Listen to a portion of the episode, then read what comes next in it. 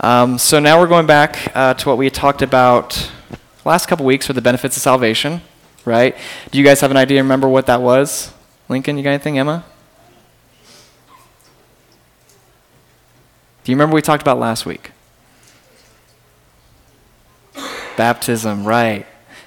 What we should do as believers in Christ, something that God has commanded us to do, not for salvation, but to honor Him and glorify Him. And so now we're coming to the other part of the Lord's Supper. And uh, so, and I speak to everyone here, including myself, when I talk about this too. It's not just for the kids, the adults too. So I, I learned a lot just studying this just recently. So I had a lot of help. Um, but we're going to go into what is the Lord's Supper. And so I have a pretty good definition on it, which I think is really good. Um, the Lord's Supper is an ordinance or command of the New Testament given by Jesus Christ, in which believers are given bread and wine to proclaim his death on the cross. And those who receive the Lord's Supper share by faith in all benefits of Christ, um, death, and become spiritually stronger in your walk. And we know this from what Scripture tells us. So I'm going to read the Scripture. It's a little long. Uh, bear with me on that. 1 Corinthians 11, 23 26. Um, For I received from the Lord that which I have also delivered to you, that the Lord Jesus, on the night he was betrayed, took the bread, and when he had given thanks, he broke it and said, This is my body, which is for you. Do this in remembrance of me. In the same way, he also took the cup after supper, saying, This cup is the new covenant in my blood. Do this as often as you drink it in remembrance of me. For as often as you eat this bread and drink the cup, you proclaim the Lord's death until he comes. So I know it's a lot to read onto you, but basically, Jesus commands believers, okay, remember it's believers. I'm going to really be strict about the believers part there. So Jesus commands believers to have the Lord's Supper in remembrance of him through his blood that was sacrificed for us and the body which is given to us by taking of the wine and bread as symbols of his blood and body. So now, let me ask you guys a question what is the correct way to receive the Lord's Supper? It's kind of long shot. I know it's a big question after everything. But I just thought I'd ask. You guys got any idea? Lincoln? No? okay, at least you're honest. Good, thank you. I did. Yes, I did. It's encouraging. well, Emma, what about you? What do you think? Okay, no problem. It's not. It's a, it's a big question, but here's kind of what we summed up. So the correct way to receive the Lord's Supper is that those who receive it are to examine themselves. There's the big one that's going to be a part of all this. Whether they correctly understand the meaning of Christ's death, whether they have accepted Him as their Lord and Savior, which will be seen through repentance, love, and obedience towards God and His Word. Otherwise, they will be eating the bread and drinking the wine in a way that will not be pleasing to God. And so we have to examine ourselves to make sure we are believers in Jesus Christ, which I'm going to go over kind of those parts a little bit so you understand it. Lincoln, I know your eyes are closed, but I know you're listening, right? Poor kid. Oh, you're tired. Okay. Poor guy. Well, Emma's doing it for you. She's holding strong. That's good. Okay. So the way we examine ourselves before we take of the Lord's Supper, right? So one way we do is the meaning of Christ's death, okay? So Jesus was born without sin, and he never knew sin. Okay? His death was the perfect sacrifice for the payment of our sins. And past, present, and future. So when his death paid for everything. And when he said, It is finished on the cross, what do you think that meant? So when he was on the cross, his last words said, It is finished. What do you think that meant? Anything? Yeah? You got it. I know you do. Okay. Basically, it just meant that the debt has been paid. It is finished. It is done. He paid it all. Okay? He did everything on the cross for us on that. And he defeated death and sin by his resurrection. Okay? So God's demonstrated his own love towards us, and yet, while we were yet sinners, he died for us. And in 1 Corinthians 15, it says, For I delivered to you as the importance of what I also received that Christ died for our sins according to Scripture, that he was buried, and that he was raised on the third day according to Scripture. So we have to understand his death and what it did for us. And that's why we honor him through the Lord's Supper. His, we have to understand the meaning of Christ's death, that he died for us. He died for our sins to make payment for that, that we rightly deserve to be under God's wrath. We deserve that punishment, and yet he took that for us. So we have to understand why he died for us, right? So now the next part of that, accepting Jesus as your Lord and Savior. Can you accept him as your Lord and Savior or and your Savior or just like just your Lord? What do you guys think about that? Can you do just the Savior and just the Lord, or do you have to have both? Just the Lord? Yeah? You have to have both. I like that. That's good. So Scripture is clear that we need to believe in Jesus Christ and repent of our sins, right? We've talked about that many times repent and believe, right? It's the big one. We also know that Christ died for us to save us of our sins as our Savior. We know He's the one who saves us from our sins, right? As the Savior. But He is our Lord, too, right? Do you know what it means for Him to be our Lord?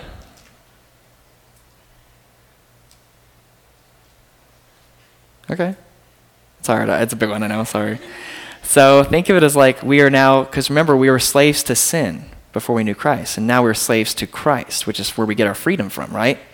And so when we're slaves to Him, He's our master, He's our Lord. We want to honor Him through obedience, honoring the commandments, and trusting in Him and listening to all those commandments and just obeying Him because He's our Lord. Yes, He is our Savior and our friend, but He's also our Lord and Savior. And poor Bubby. It's kind of like the analogy like, let's say, Emma, I was coming over to your house to hang out and you open the door, and I'm like, hey, it's Stephen Cannon. You're like, hey, Stephen Cannon. Well, Stephen, you can come in, but Cannon has to stay outside. Does that seem weird?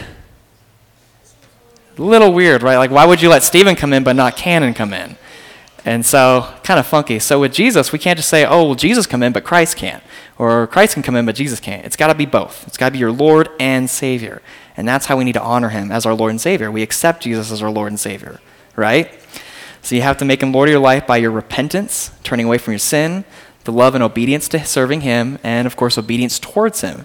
For we know if you love, where Jesus said, if you love me, you'll keep my commandments. That's what we know as the true marks of a Christian. If we love him, we keep those commandments and honor him. And of course, we go into, I'm briefly just going to go into this part about his word. We know the word is the truth. The word of God is truth, is sufficient for us.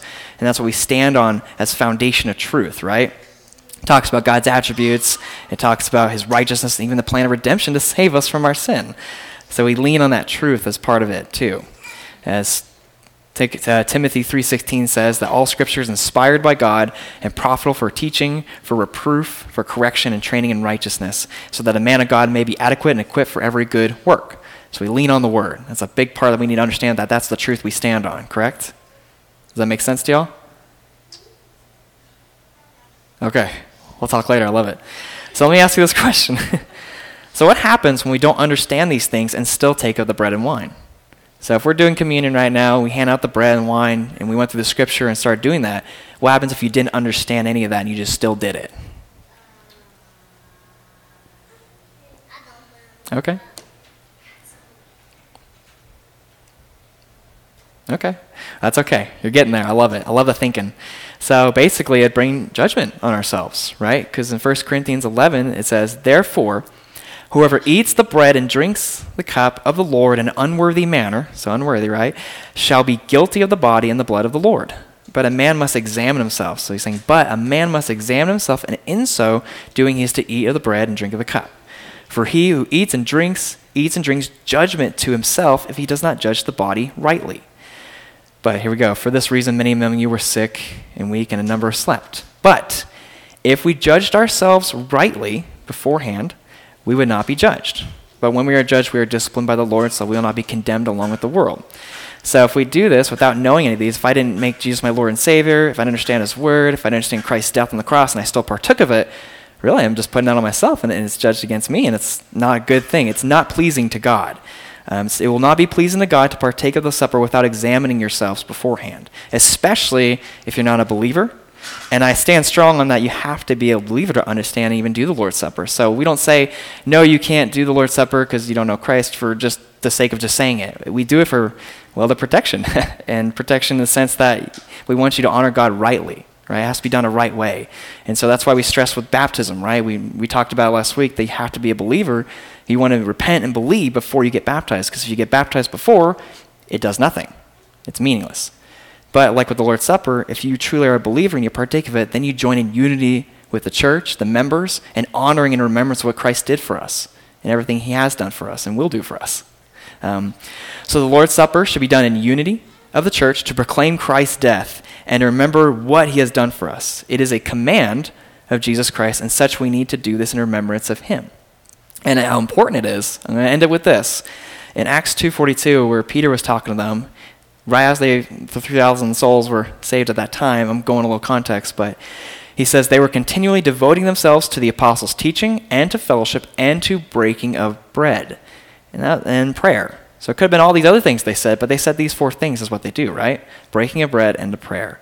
Day by day, continuing with one mind in the temple and breaking bread from house to house, they were taking their meals together with gladness and sincerity of heart. So, only if you're a believer should you take of the Lord's Supper. And if you have any questions about that, talk to Owen, talk to Ray, talk to your parents. You know, I'm, i encourage you to ask questions. You can talk to me too. I, that, whew, no pressure. But I would love it.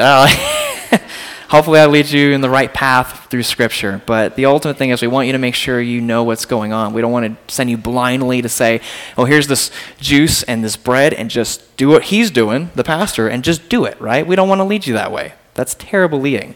We want you to understand what Christ did for us, why we should take up the Lord's Supper, and what it is for it. It's not for any other legalism. It's not for uh, to just to do every week because it's just something we have to do. It's to do it in remembrance of Him, what He did. Okay? Does that make sense? Okay. I love it.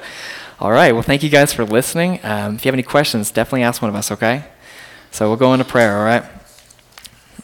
God, we just come once again to you and just just thank you so much for allowing us to come to you, to talk to you, and to talk about you through the Word. And we're so thankful for the aspect of what you've given us as the Lord's Supper on that day, to honor you and remember what you did on the cross for us, that your sacrifice uh, was the, the payment for us and your life was the cost and we're just so blessed for that that you know we rightly deserve the punishment for our sins and yet here you are as an all-loving god perfect in love just took care of that for us and now we trust in you and believe that you are the true son of god. And we thank you so much for this opportunity to honor and glorify you through the word. And we just thank you once again in your name. And we pray amen